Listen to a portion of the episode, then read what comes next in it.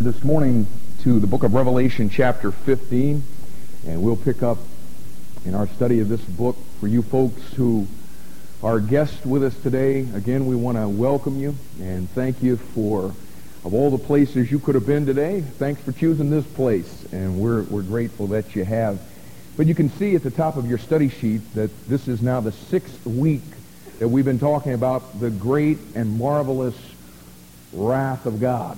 Now, when we're talking about God's wrath being great and marvelous, the reason that we say that is not because we're demented, not because we're sadistic and, ah, ooh, yeah, we like to see God just breathing out his wrath. The, the reason we say that, the reason we call it the great and marvelous wrath of God is because that's what the Word of God calls it. And what we've kind of resigned ourselves to around here is that we really, our opinion doesn't really matter a whole bunch. What the best way to, to live your life is just find out what is God's opinion and make his opinion yours, and you'll be set for life. And what God says in Revelation chapter 15 is that his wrath is great and marvelous. Now, most of the time when we talk about some aspect of God that is great and marvelous, normally we talk about his, his what? We talk about his, his love, and oh my goodness, it is great and it is marvelous, isn't it? I'm telling you, if you're here today and you may be somewhat new to God and the Bible and the whole Christian thing, oh, let, let me tell you, the God of the Bible, the one true God, the creator of all things, is, is a God of love. And over the last several weeks, we've gone all over the Bible to see uh, that fact, just to kind of balance out what we're seeing here in Revelation chapter 15. And what we've seen is that for the last 6,000 years of human history, God has con- constantly and continuously manifested his love for people. In fact, what we've seen in the book of 1 John chapter 4 and verse 16 is it, it, the way that God describes it is not that he just loves, but what it says in 1 John 4, 16, I want you to say it with me. God, what? Is love. And it's a, it's a monumental thing if you'll just listen to what that says. He is love. It's the, it's the essence of his being. It's not something he does. It's something he is. He loves not because he wakes up every day and says, you know, let's see, I, you know, I think I'm going to love some folks today. No. It's his nature to love. What wet is to water, love is to God. You know? I mean, you just can't separate wet from water. You can't separate love from God. It's his, it's his nature. And because he is love, let me take you back to just, to me, what is a blockbuster verse back in the book of Exodus. Exodus chapter 34. Because God is love, there's some other things that he is. There's some, some incredible things that have ramifications for every single person that's in this room this morning that flow out of God's love for us. And we see him in Exodus chapter 34. And look at verse 5. It says, And the Lord descended in the cloud and stood with him there, that is Moses, and proclaimed the name of the Lord. Now, the name of the Lord is the sum total of who he is. It's the combined attributes of who he is. And God's getting ready to tell you his name. He's getting ready to tell you who he is. He's getting ready to tell you what he is. Check this out. The Lord passed by before him and proclaimed the Lord, the Lord God, merciful and gracious, long-suffering, and abundant in goodness and truth. Check it out, man. Because God is love, flowing out of that love, here comes the fact that he is merciful, he's gracious, he's long-suffering, and he's good. Could somebody say amen to that? But God isn't only love. In fact, if he's God, he, he can't just be love. And I'll explain that in just, just a second. But, but the same little book of the Bible that teaches us that God is love says that God is something else, and that is that God is, say it, he's light. And so that we might really understand the, the, the full scope of the concept, what, what it's, it, it doesn't just say God is light. You know what God does? He qualifies it. He, he says God is light, and in him there is no, no darkness. And so that we might fully understand the total scope of the concept, he didn't just stop there. He said, in him is no darkness. Say it, y'all at all. And I'm just telling you, you just got to love the way that God lays this book out, don't you? He, he is love and he's light. Now, what, what does it mean when, when, the Bible says that he is light? It's another way, way of saying that God is, huh? That God is holy. And, so what we find in the little book of First John is that what John does is he takes the incomprehensible, infinite God which with our finite human minds, listen, if we took the whole rest of eternity to try to explain God to you, we could never fully comprehend just how vast and, and who he is. But what, what John does in this, little book of First John is he takes this infinite incomprehensible God, and he just breaks him down into really the lowest common denominator. And he says that God is love and God is light. If you want an explanation about who God is, you, you got it right there. But now the question of all questions is this. How can God love sinners and yet remain holy. Okay, we've already talked about the fact. He's light and he's love. But you see, if, if he, he just takes sin and he sweeps it under the rug and acts like it didn't happen, then God ceases to be holy. So the question of all questions is, what is God going to do? How can God do anything that is not going to cause him to conflict with his very nature, since his nature is that he is holy and his nature is that he is love. We, I, I wish we had the time to turn to it. I was planning to. I just can tell you, we ain't going to make it if we, if we turn to all of these today. But in Romans chapter 3 and verse 26, you want to know how God answers the question? You know how he can continue to love sinners and yet remain holy? Romans chapter 3 and verse 26 puts it this way, that he is both, listen, he is both just and the justifier. He is just and the justifier. Check it out. We're all sinners. We can't do anything at all about that. We can't do anything whatsoever to change it. And because God is holy, he doesn't want to change it.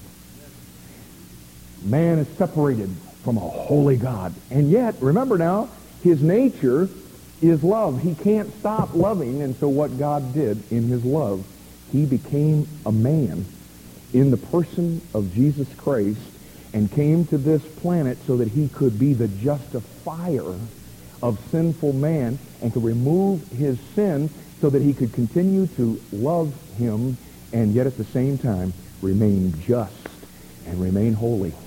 I'm telling you. You know what? And this is one of those things in, in the Bible that just helps me to really fully understand how vast this God is. Because I can just tell you, if man wrote the Bible and he's going to sit down and he goes to the Create a God Center and he's going to create a God and says, you know, we're going to we're going to write a book and we're going to try to put together this really awesome God. You know what? You would not take those type of concepts. Your mind, human minds cannot conceive up that kind of stuff and create this this great dilemma between God and himself. And yet God somehow in his vast knowledge and the, the vastness of his very being has got the plan, man. I can remain just and the justifier.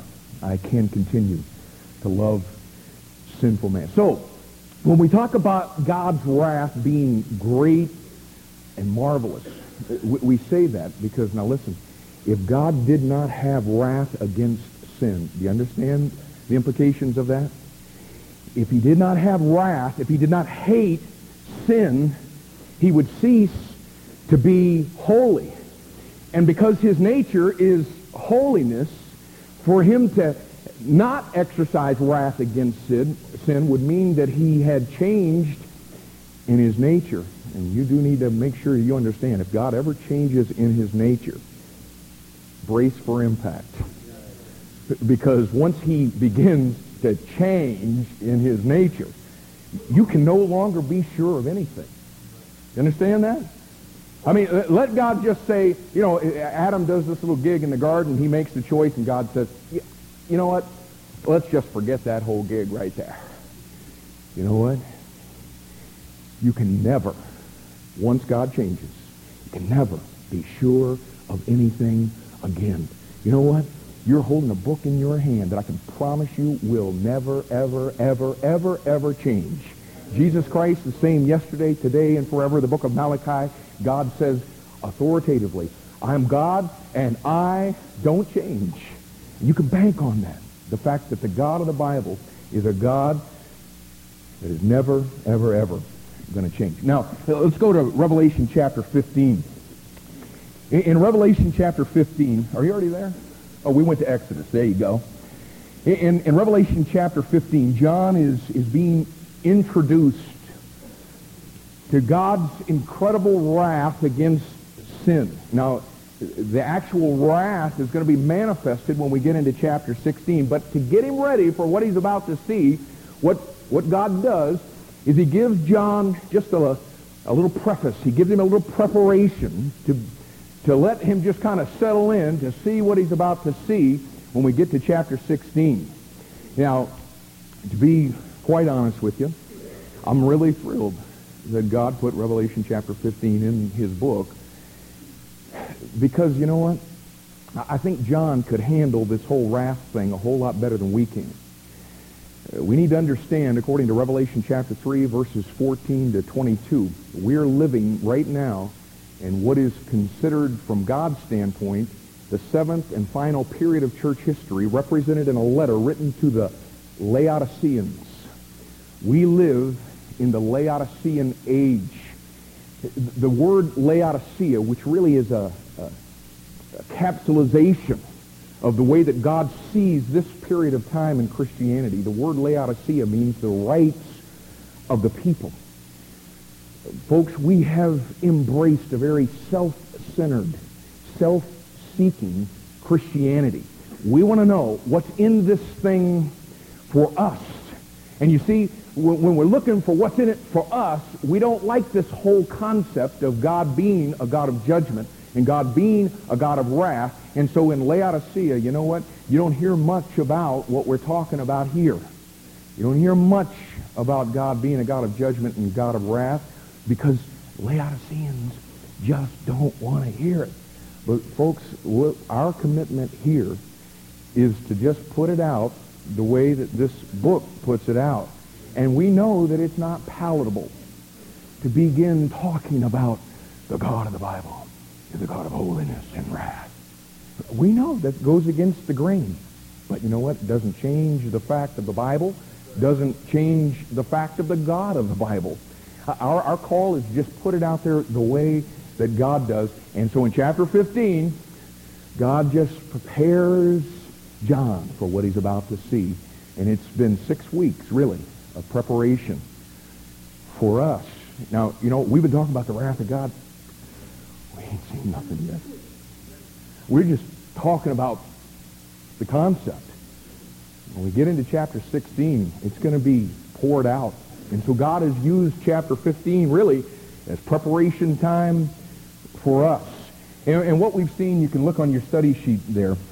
We've seen the unveiling of this great marvelous sign in heaven. That great marvelous sign is none other than his wrath. And as John sees this, what he does is he invites us to look at the scene and we began to see how this whole thing comes together to where there are seven angels that John sees and they're holding the seven last plagues, which are defined for you in verse 1 as the fullness of the wrath of God. Then we, we talked about the, uh, after he allows us to look at the scene, letter B on your outline, he allows us to listen to the song of a group of people that were on planet Earth that were raptured uh, right toward the end of the, the tribulation period. We've talked about that before. Many of these people were people that were killed by the Antichrist, and so uh, before that tribulation rapture, they were actually there. And he allows us to look at the scene. We, we get to see these seven angels. We get to see them holding these seven last plagues. We, we see this the sea of, of people that are there, these tribulation saints, and they begin to sing, and John allows us to listen to the song. And these are the things that we've talked about in the last several weeks. And now this morning we come to Roman numeral 2 on your outline, the opening of the temple of the tabernacle of the testimony in heaven. Check that out. Sounds like a, a church down in the south, doesn't it? The first independent, fundamental, premillennial Baptist Church of Heaven's Holy Redeemer of Siloam Springs. You know, they, they kind of go off, you know, and check that out, man. John says in verse 5, and after that I looked, and behold, the temple of the tabernacle of the testimony in heaven was open. Now, that, that statement there in, in verse 5 could actually be a, a complete study in itself, and in days gone by it probably would have been. But we've been in chapter five, or 15 long enough. I'm going to try to to not make this a, a, study in itself, and yet by the same token, I mean, you can look at a phrase like that, and you know already there's some things that God is wanting you to be able to see from, from that, that, that statement. And so what, what we're going to do is we're going to take just a little bit of time to talk about this incredible phrase there in verse 5 so that we might understand the ramifications of everything else that's going to be taking place in this, this chapter. And first of all, You'll notice that he, he, talks about the temple of the tabernacle. Okay?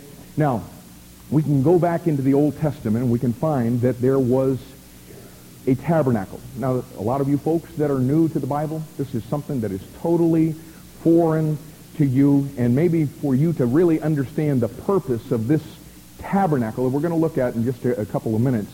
If you'll, if you'll just get this in your mind, from the very beginning, and, and I, um, I, for the life of me, I can't understand this. But from the very beginning, God's design in this whole thing of creating human life is that he wanted a fellowship with us. And I, am telling you, it's, it's incomprehensible.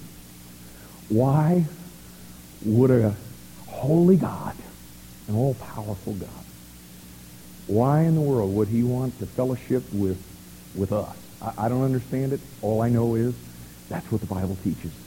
And when he created his creation in Genesis, he gave them his image. He gave them his likeness. And he created them to have fellowship with him. And in the cool of the day, it says in John or Genesis chapter 3 and verse 8, God would come down into that garden and he would fellowship with his creation. You know what it is? It's that whole God is love thing that we were just talking about.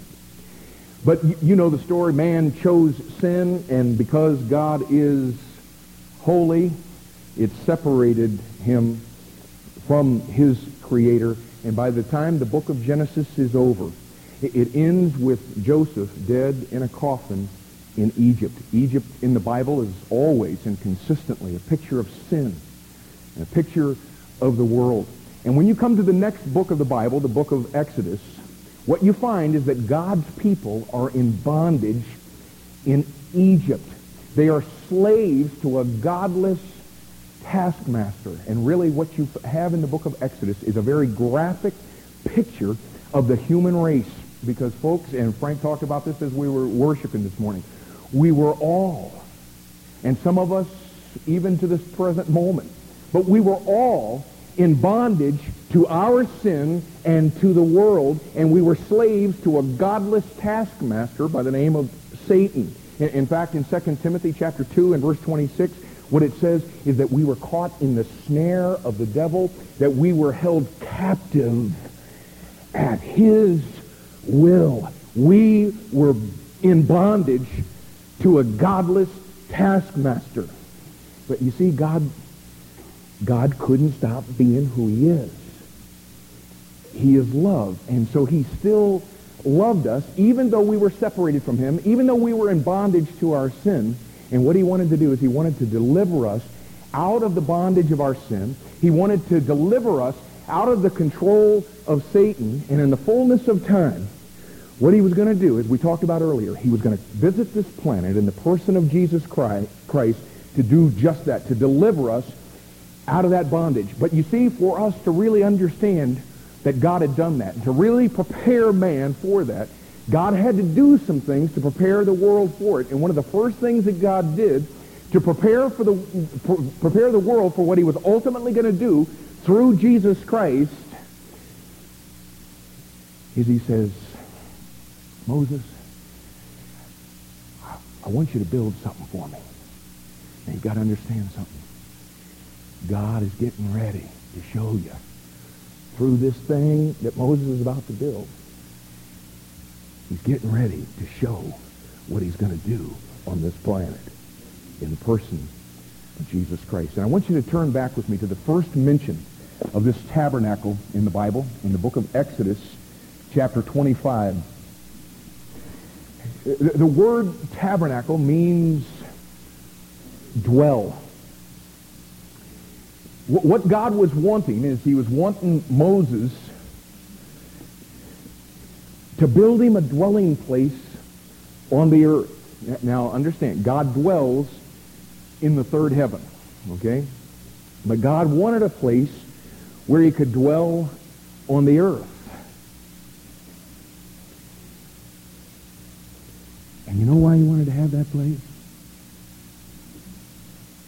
You know what that was all about? It, it, it's spelled out for us here in, in, the book of Exodus, chapter 25. And look w- with me down in verse 22. Check it out.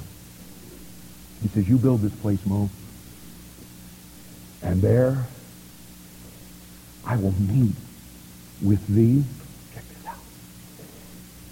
And I will commune with thee.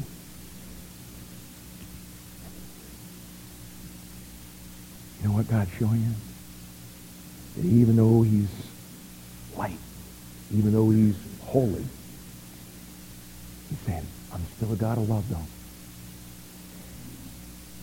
And I still, just like in Genesis chapter 3 and verse 8, I still want to meet with you. I still want to commune with you. I'm telling you, that's an incredible God right there.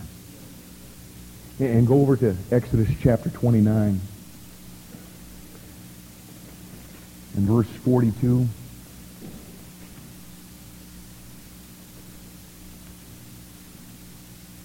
This shall be a continual uh, burnt offering throughout your, did I tell you what verse? Verse 42. This shall be a continual burnt offering throughout your generations at the door of the tabernacle of the congregation before the Lord, where I will meet you to speak there unto thee, verse 43, and there I will meet with the children of Israel. And look over to verse 6 of chapter 30. And thou shalt put it before the veil that is by the ark of the testimony, before the mercy seat that is over the testimony. Check it out. Where I will meet with thee. And drop down to verse 36. And thou shalt beat some of it very small and put it Uh, put of it before the testimony in the tabernacle of the congregation, where I will meet with thee. And if you want to understand the purpose of the tabernacle, it is the place where we, what? It's where we meet with God. What God is showing you is his gracious, incomprehensible desire to to me with humans. I'm telling you, man, it is just an incredible, incredible thing that God wants to continue to fellowship with us. But then there's a second thing, if you're really going to understand what we're talking about in Revelation chapter 15, there, there's a second thing that you need to understand about this, this tabernacle that God told Moses to build, and, and it's this. You, you, need to understand that it was only really a, a and, and I hate to, to put it in terms like this, but this tabernacle that Moses was commanded to build was really just a, a cheap earthly replica of the grand reality of the tabernacle that was in heaven. You see, there was a prototype in heaven. And I want you to see this. Uh, turn over to the book uh, of Hebrews, and as you're turning there, just, just, just listen because this is so very, very important. You see, this is, this is where we get ourselves all messed up as humans. You see, we view this thing the exact opposite. Okay, now, now, now think with me. We think that the real tabernacle is the one that Moses built. That's the way our mind works. But we think that the, the, the real temple is the one that Solomon built in, in Jerusalem. We think that was real, and, and we think that the one in heaven just kind of symbolizes that real one on the earth. And what you got to see is that it is the exact opposite. The real one is in heaven, and you couldn't see it. You see, that's why it's not real to us. The real one that you could touch and see isn't really the real one. You understand that? All right. But you see, that, that's so important because what that really is, it's descriptive of how we, we, we live our lives. You see, we think that what we see is the real thing. We think that reality are all the things that we can see and hear and feel and smell and, and, and taste. And then there's these, you know, surreal things that go on in the unseen world. And Paul comes along in 2 Corinthians chapter 4 and verse 18, and he says, whoa, whoa, whoa, whoa, whoa. You guys got this thing all wrong. And what he shows us in 2 Corinthians chapter 4 in verse 18 is the way that God views things. And the way that God views things is not the way that we view things. You see, what he says in, in 2 Corinthians chapter 4 in verse 18, what Paul tells us is that there is another half of reality that you can't see with your physical eyes. Now, you see, we think what is real is all the stuff that we can look around and see. What Paul is trying to get us to see through the inspiration of the Holy Spirit. There's another half of reality, y'all, that you can't see with your physical eyes. What he says in 2 Corinthians chapter 4 and verse 18 is that the things that we see are just the temporal things the things that we don't see in that other half of reality are the real things. Those are the, the what, y'all? Not the temporal things, but the, they're the eternal things. And he's saying there's a whole other half. Listen, y'all. Let's just get it all real simple. You know why Paul was so effective in living the Christian life? It's because of what he said in 2 Corinthians chapter 4 and verse 18. He says, while we look not on things which are seen, for the things which are seen are temporal. The things which are not seen are eternal. And Paul said, that's where I'm living. And that's where I'm looking. Those are the things that I'm focused on in, in my life. And, and what he did is he saw the reality above and beyond all of the things that he could see with his physical eyes. And you know what Paul did? He made his choices and his decisions based on what he couldn't see. And this is where we get ourselves all messed up, y'all.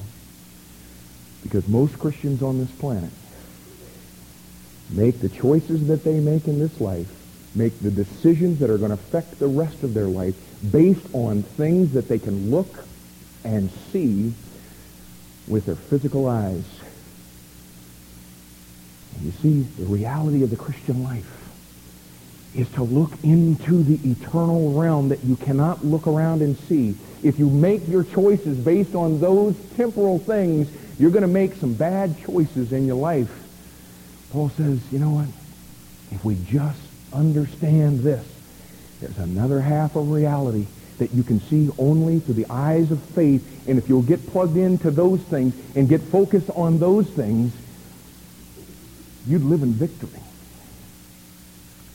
And you see, there is a true tabernacle in heaven. You should be by, to the book of Hebrews by now. Hebrews chapter 8. And let's look at verse 2. He says, a minister of the sanctuary and of the true tabernacle which the Lord pitched, and not man. For every high priest is ordained to offer gifts and sacrifice, wherefore it is of necessity that this man have somewhat also to offer. For if he were on earth, he should not be a priest, seeing that there are priests that offer gifts according to the law, who serve unto the example and shadow of heavenly things, as Moses was admonished of God when he was about to make the tabernacle. For see, saith he, that is God, that thou make all things according to the pattern showed to thee in the mount. And what he's talking about is, yeah, there was this, this system where the priest would go into that tabernacle in the Old Testament, but he says, listen, you got to understand that tabernacle really wasn't the real thing. The true tabernacle is one that you couldn't see with physical eyes. And what Moses built here on the earth that we think is so real was just a cheap earthly replica of the true tabernacle that's in heaven. And we won't take the time to look through the other references. You can, you can do that a, little later on. But there's a third thing that you need to understand about this, this tabernacle if you're really going to understand what we're seeing in Revelation chapter 15, and that is the pictures of the tabernacle in the New Testament. Now, check this out. In Exodus 25, and of course we didn't go into detail, and I showed you the purpose, but if we were to take the time to go through Exodus 25 and on into uh, 26, 27, 28. Uh, what's going on there is God is telling Moses how to build this tabernacle. And you know what? If you didn't have the New Testament, you, you look at all that stuff there in the, in the book of Exodus and God telling him, you know, build it this way and put these ropes and all this. You, know, you look at all that and say, what in, the, what in the world is this thing all about? They're just crazy, but, you know, hey, whatever. You know, whatever God wants to do, that, that that's cool. But oh my, what, what you got to see is that everything in this whole tabernacle was just a foreshadowing of what God would do when he would visit this planet in the person of Jesus Christ and listen to this now and tabernacle with us. You know, in in John 1 1, it says, In the beginning was the Word, and the Word was with God, and the Word was God. It comes down to verse 14, and it says, And the Word became flesh and what? Dwelt among us. You know what the word is? And tabernacled among us. Ding, ding, ding, ding, ding. Oh, yikes. I, I think God's trying to show us something. And what you begin to see is that there are some absolutely incredible things that you see in Jesus that relate to the tabernacle. Okay, that tabernacle in the Old Testament, but remember now, that tabernacle in the Old Testament isn't the real one.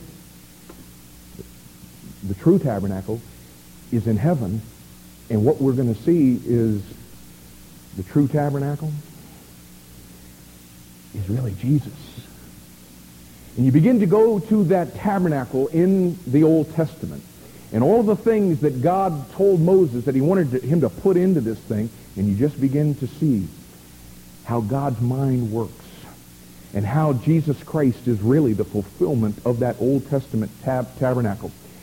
Now, you, you, you've got a picture of it on, on your study sheet there. We're not going to do a whole lot of referring to it, but I just wanted some of you folks that are new to the Bible to just get a, a, a visual picture of what this, this dwelling place actually looked like.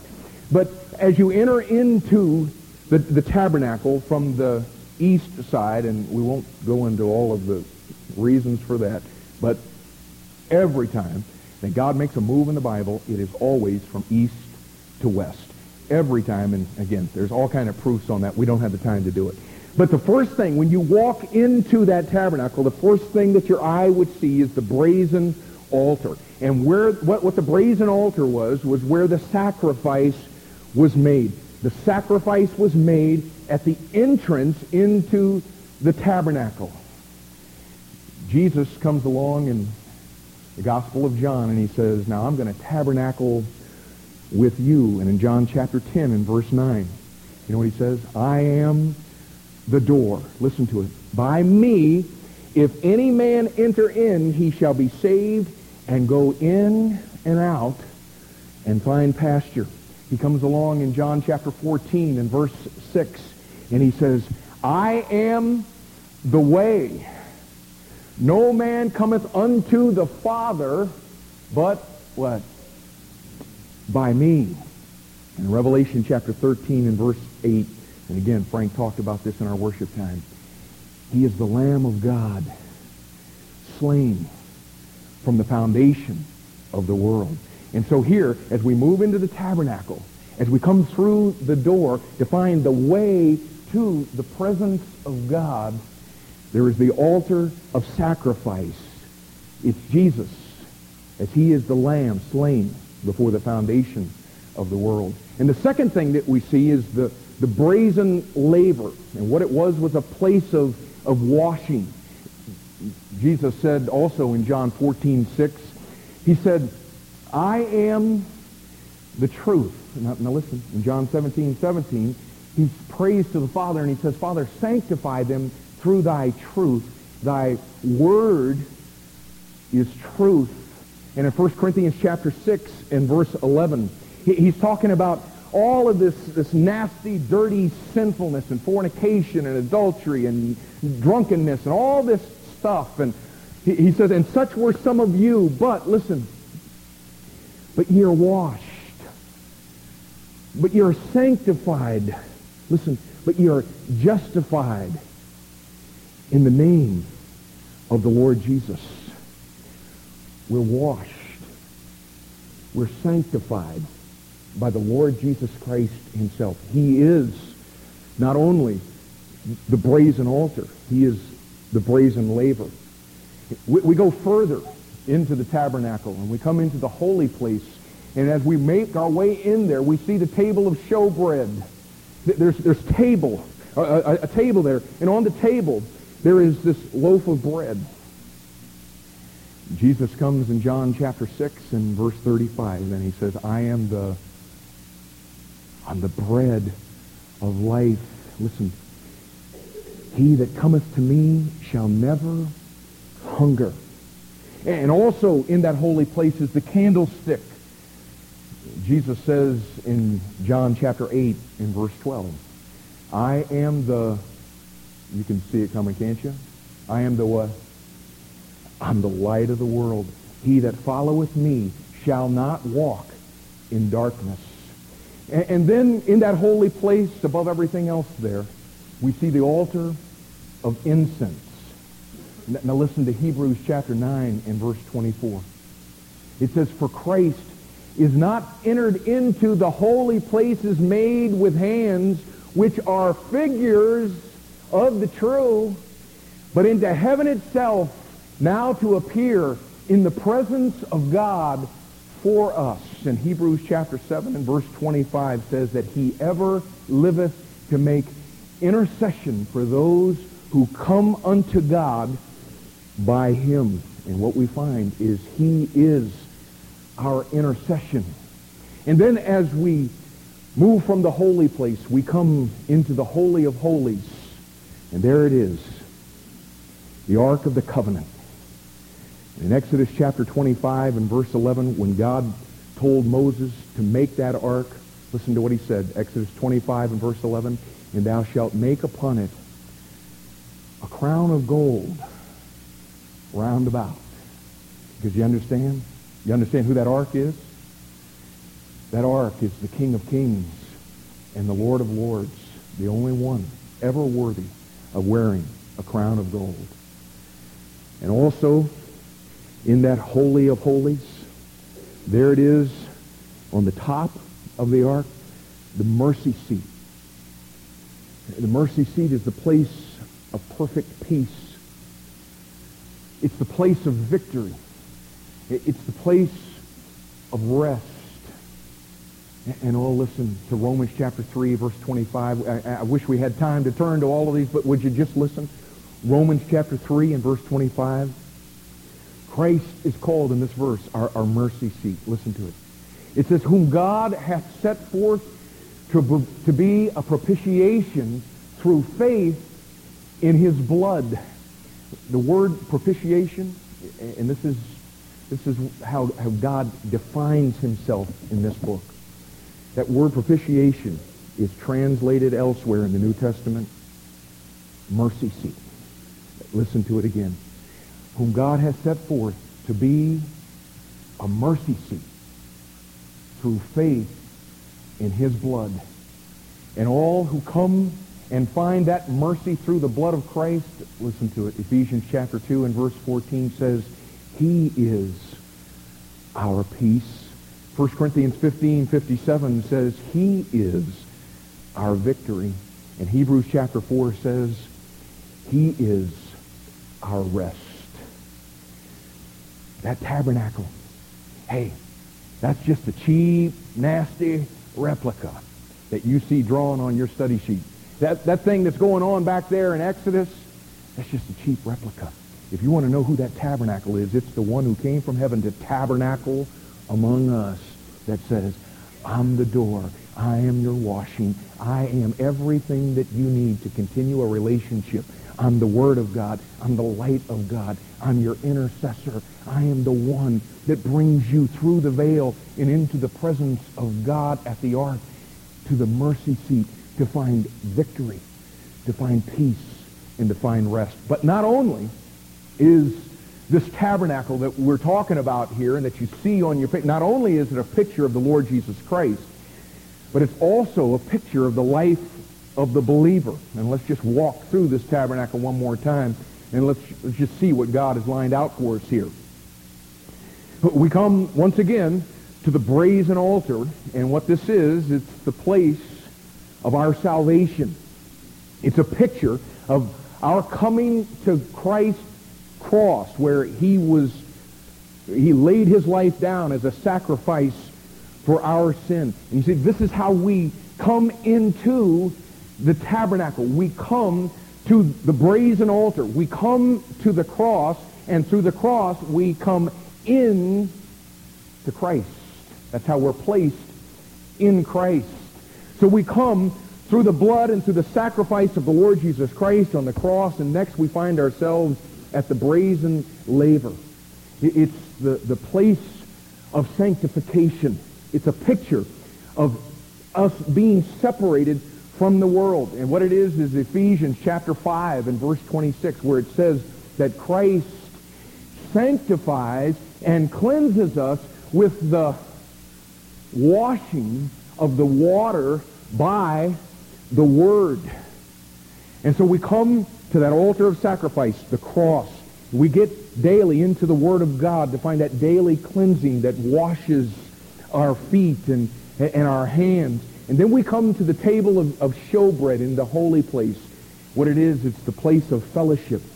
It's where we, where we feed, as Matthew chapter 4 and verse 4 says, not on physical bread, but by every word that proceedeth out of the mouth of God. We come to the table of showbread because it's the place of daily coming to the Word of God and feeding on the bread of life.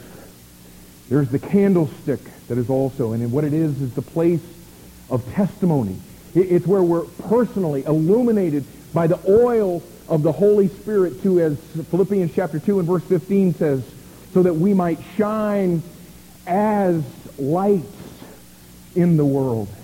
And then we come to the altar of incense, and what it is, again, is the place of intercession. It's where we come and we make supplication, as Philippians 4, 6 says, for ourselves and for others. And then we enter through the veil into the Holy of Holies. And there it is again, the Ark of the Covenant. And what the Ark of the Covenant is in the believer's life is the place of surrender. It's where we come into the full presence of God for who he is. It's where we find that the Lord Jesus Christ, as 1 Corinthians 15, 28 says, is our all in all. Mean, come into his presence. We come there sheltered under the, the mercy seat. And in his presence, we partake of his peace. We partake of his victory. We partake of his rest. Now, all of that is so that we didn't have to spend the next several weeks trying to get you to understand the temple of the tabernacle of the testimony in heaven. Okay? There's a true tabernacle in heaven. Listen now. There's a true tabernacle in heaven.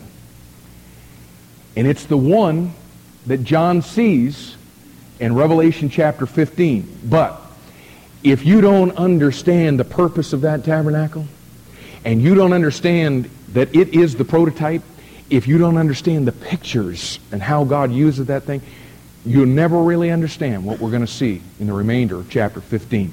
Let's, let's see if we can't cruise through this.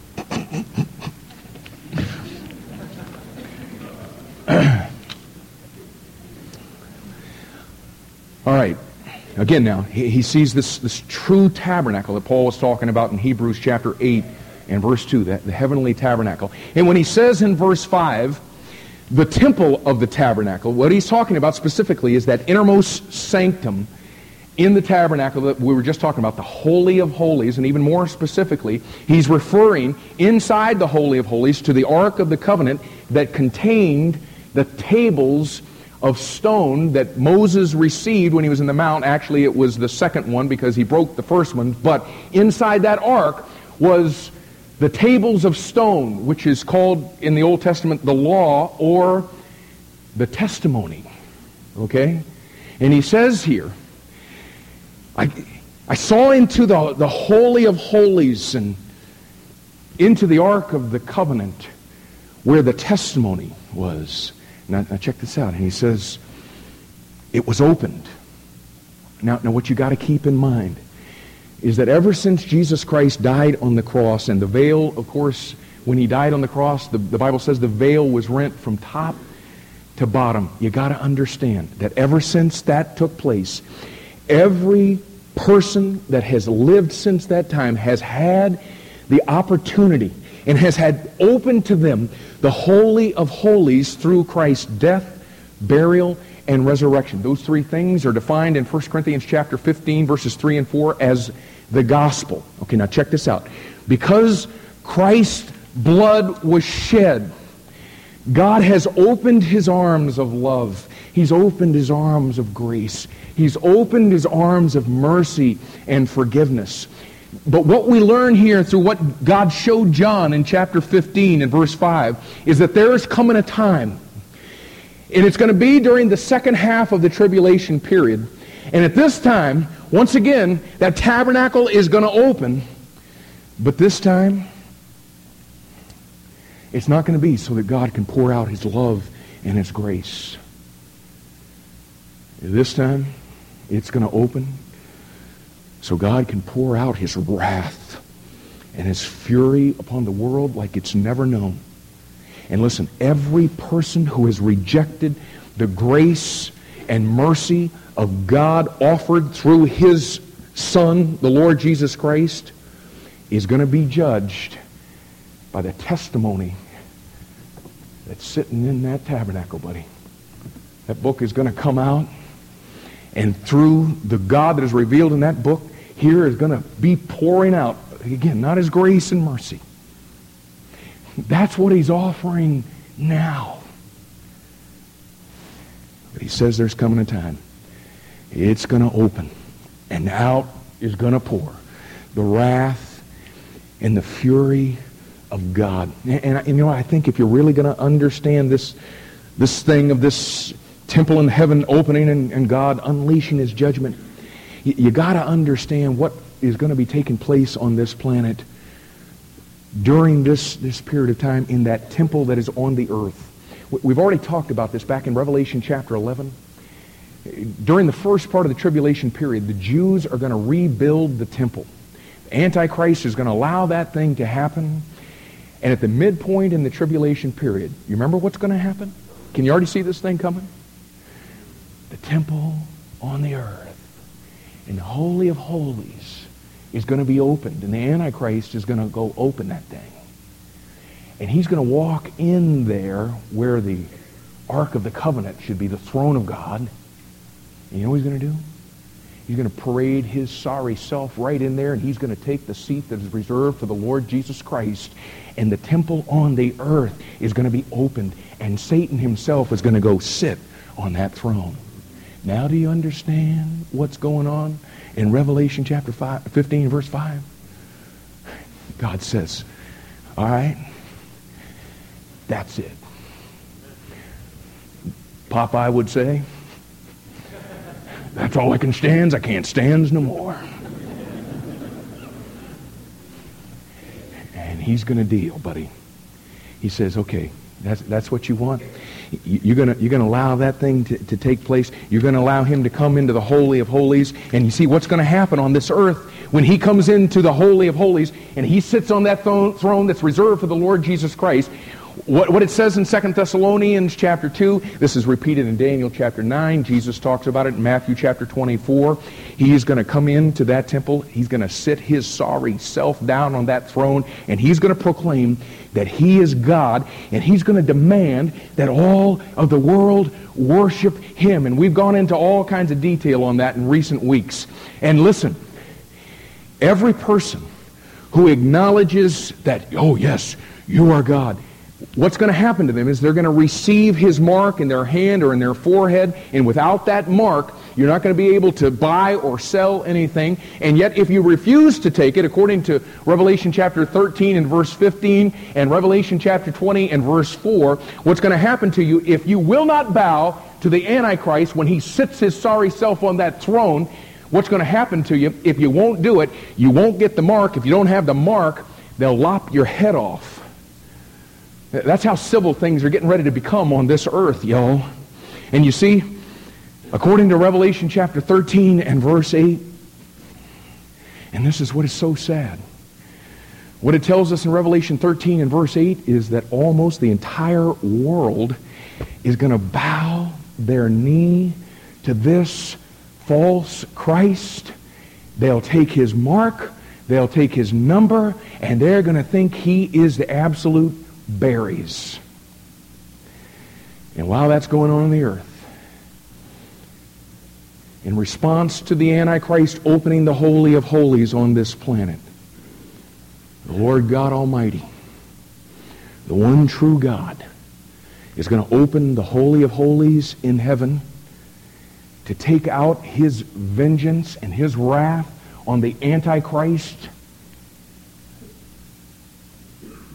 And every single person who follows him and takes his mark and worships, worships him. And you see, if you don't understand that, you really don't understand what's going on in Revelation chapter 15. When the Holy of Holies is opened. And first, John sees the heavenly messengers of the wrath of God. These are those seven angels that we, we saw earlier. And oh my goodness, man, I, I wish, I wish that on Sunday morning that God would just take time and just put it on hold for long enough for us to do what we, what we need to do. And you know what? We, we've got... Um, it, it's, it's going to take us too long to get through the rest of it this morning. But would you do this before you pack up? I, I hope you'll plan to be here next week because we have taken all this time to just get to the place to where we can see why it is that God is so cheesed.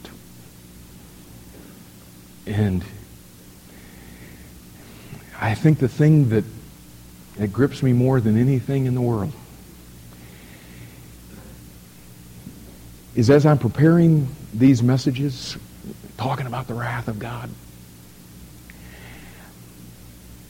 because we know what time it is, because we've, already, we've, we've seen that clearly through this study,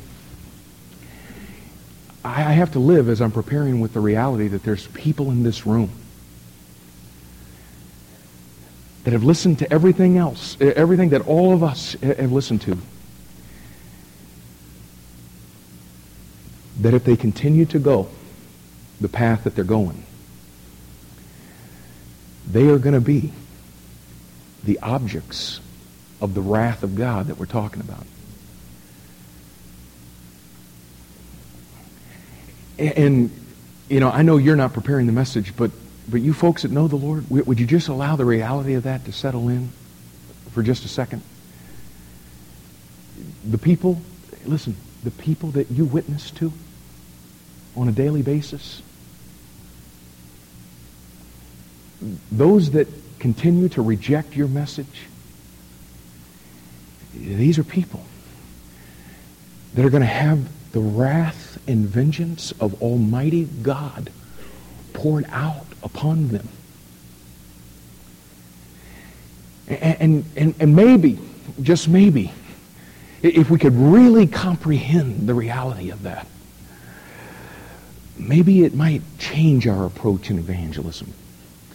Maybe it would cause us to wake up every single day with a passion and say, Oh God, would you please today with my neighbors and with the people that I'm going to work with today, with my family members, oh God, would you open doors of utterance? I don't want to go barging through life, beating people's doors down.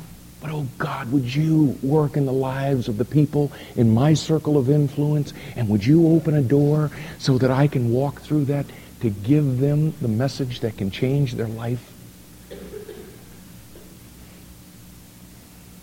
And would you please this morning, even though we weren't able to, to see the rest of the passage, would you just, you understand enough about what we've, we've talked about today to understand what's going to take place on this planet? And, and now, uh, without all of you that know the Lord kicking into some weird gear, if, if nothing else, just pray for people that are in this room today. Now, uh, could I talk to, to some of you folks that we have been so blessed have in our midst today? Now, eh, listen, we, we, we believe that this is a time when we come together to worship God as a church and to, to feed on His Word and to see what this book is really all about because it's how God has revealed Himself to us. And so we haven't, as we've been going through this, we haven't made all of the application to you personally and what God wants to do in your life. But I do want you to grab this. God came to this planet and tabernacled among us because he is the true tabernacle. And he laid his life down as a sacrifice for your sin. Just like we were talking about at the beginning. Because he's holy. The price of sin had to be paid. And because he's love, he didn't want you to have to pay it. And so he came, took an earthly body so he could tabernacle here for the sole purpose of laying his life down for you. So your sin could be removed so that you could have a relationship with God. The relationship with God that you were created to have. And today, listen, God is a God of holiness. He is a God of wrath. But today is a day of salvation. Today is a day of grace. And God wants to manifest his grace to you. Listen, not after you've settled your life down and he wants to be a God of grace and a God of salvation to you today. Because you see, the Bible says, boast not thyself of tomorrow, for you don't know what a day may bring forth. I said it a little earlier, you may have missed it. You will either know God is a God of grace and love and mercy in this life through what he offered through his son, or you will be a recipient of his judgment, of his wrath, his vengeance, and his fury. And today, the holy God of the universe that loves you so much that he did everything that was necessary for you to be able to come back to him. He stands with open arms and commands that we repent. You see, the Bible says we've all chosen our own way. We're all going our own way. We come to a place in our life where maybe in a service like this, bam, God reveals himself to us. And when we see him for who he is, the natural result is we see ourselves for who we are. And we come to a place to where we no longer choose our way.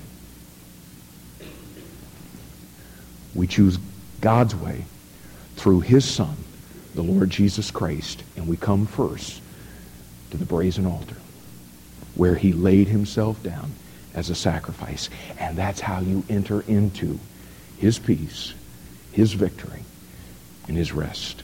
And that's what God wants to do in your life today. Oh, yeah, this is going to happen in the future, but today, God says, Come to me that you might have life. Let's bow our heads. Lord, I, I pray today for people that are in our midst that don't know you. Oh, Lord, I, I pray that you would open their eyes today to the reality of who you are. And may this be the day when they humble themselves before you, simply admitting, I know that there's nothing that I can do to get to you. So I know you came to us so that we might have a relationship with you. And, oh Lord, may this be the day of salvation for people in this room.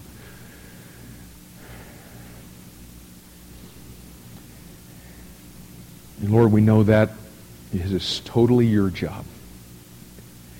You said that you would draw people to yourself.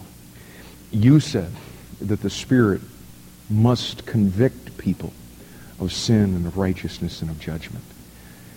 And Lord, what we're asking you to do today is to eh, take the Word of God that's been proclaimed in this place and, Father, draw people. We pray that the Spirit would be used to, to help them to see the reality of their sin and your incredible holiness and righteousness and the fact that there will, in fact, be a day of judgment. And Lord, convict people in this room of that today so that they might find the joy of forgiveness, of grace, mercy, in the love that you manifested through your Son.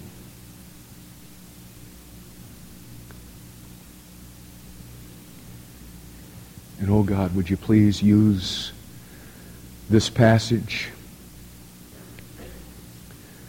to sober our minds, those of us that know you, to the reality of the people that you have placed in our circle of influence. And oh God, help us not to be calloused to their incredible need for a Savior, realizing the judgment that will come to those that reject you. Oh, oh, Lord, please do your work in our midst today. We ask in Jesus' name. Amen.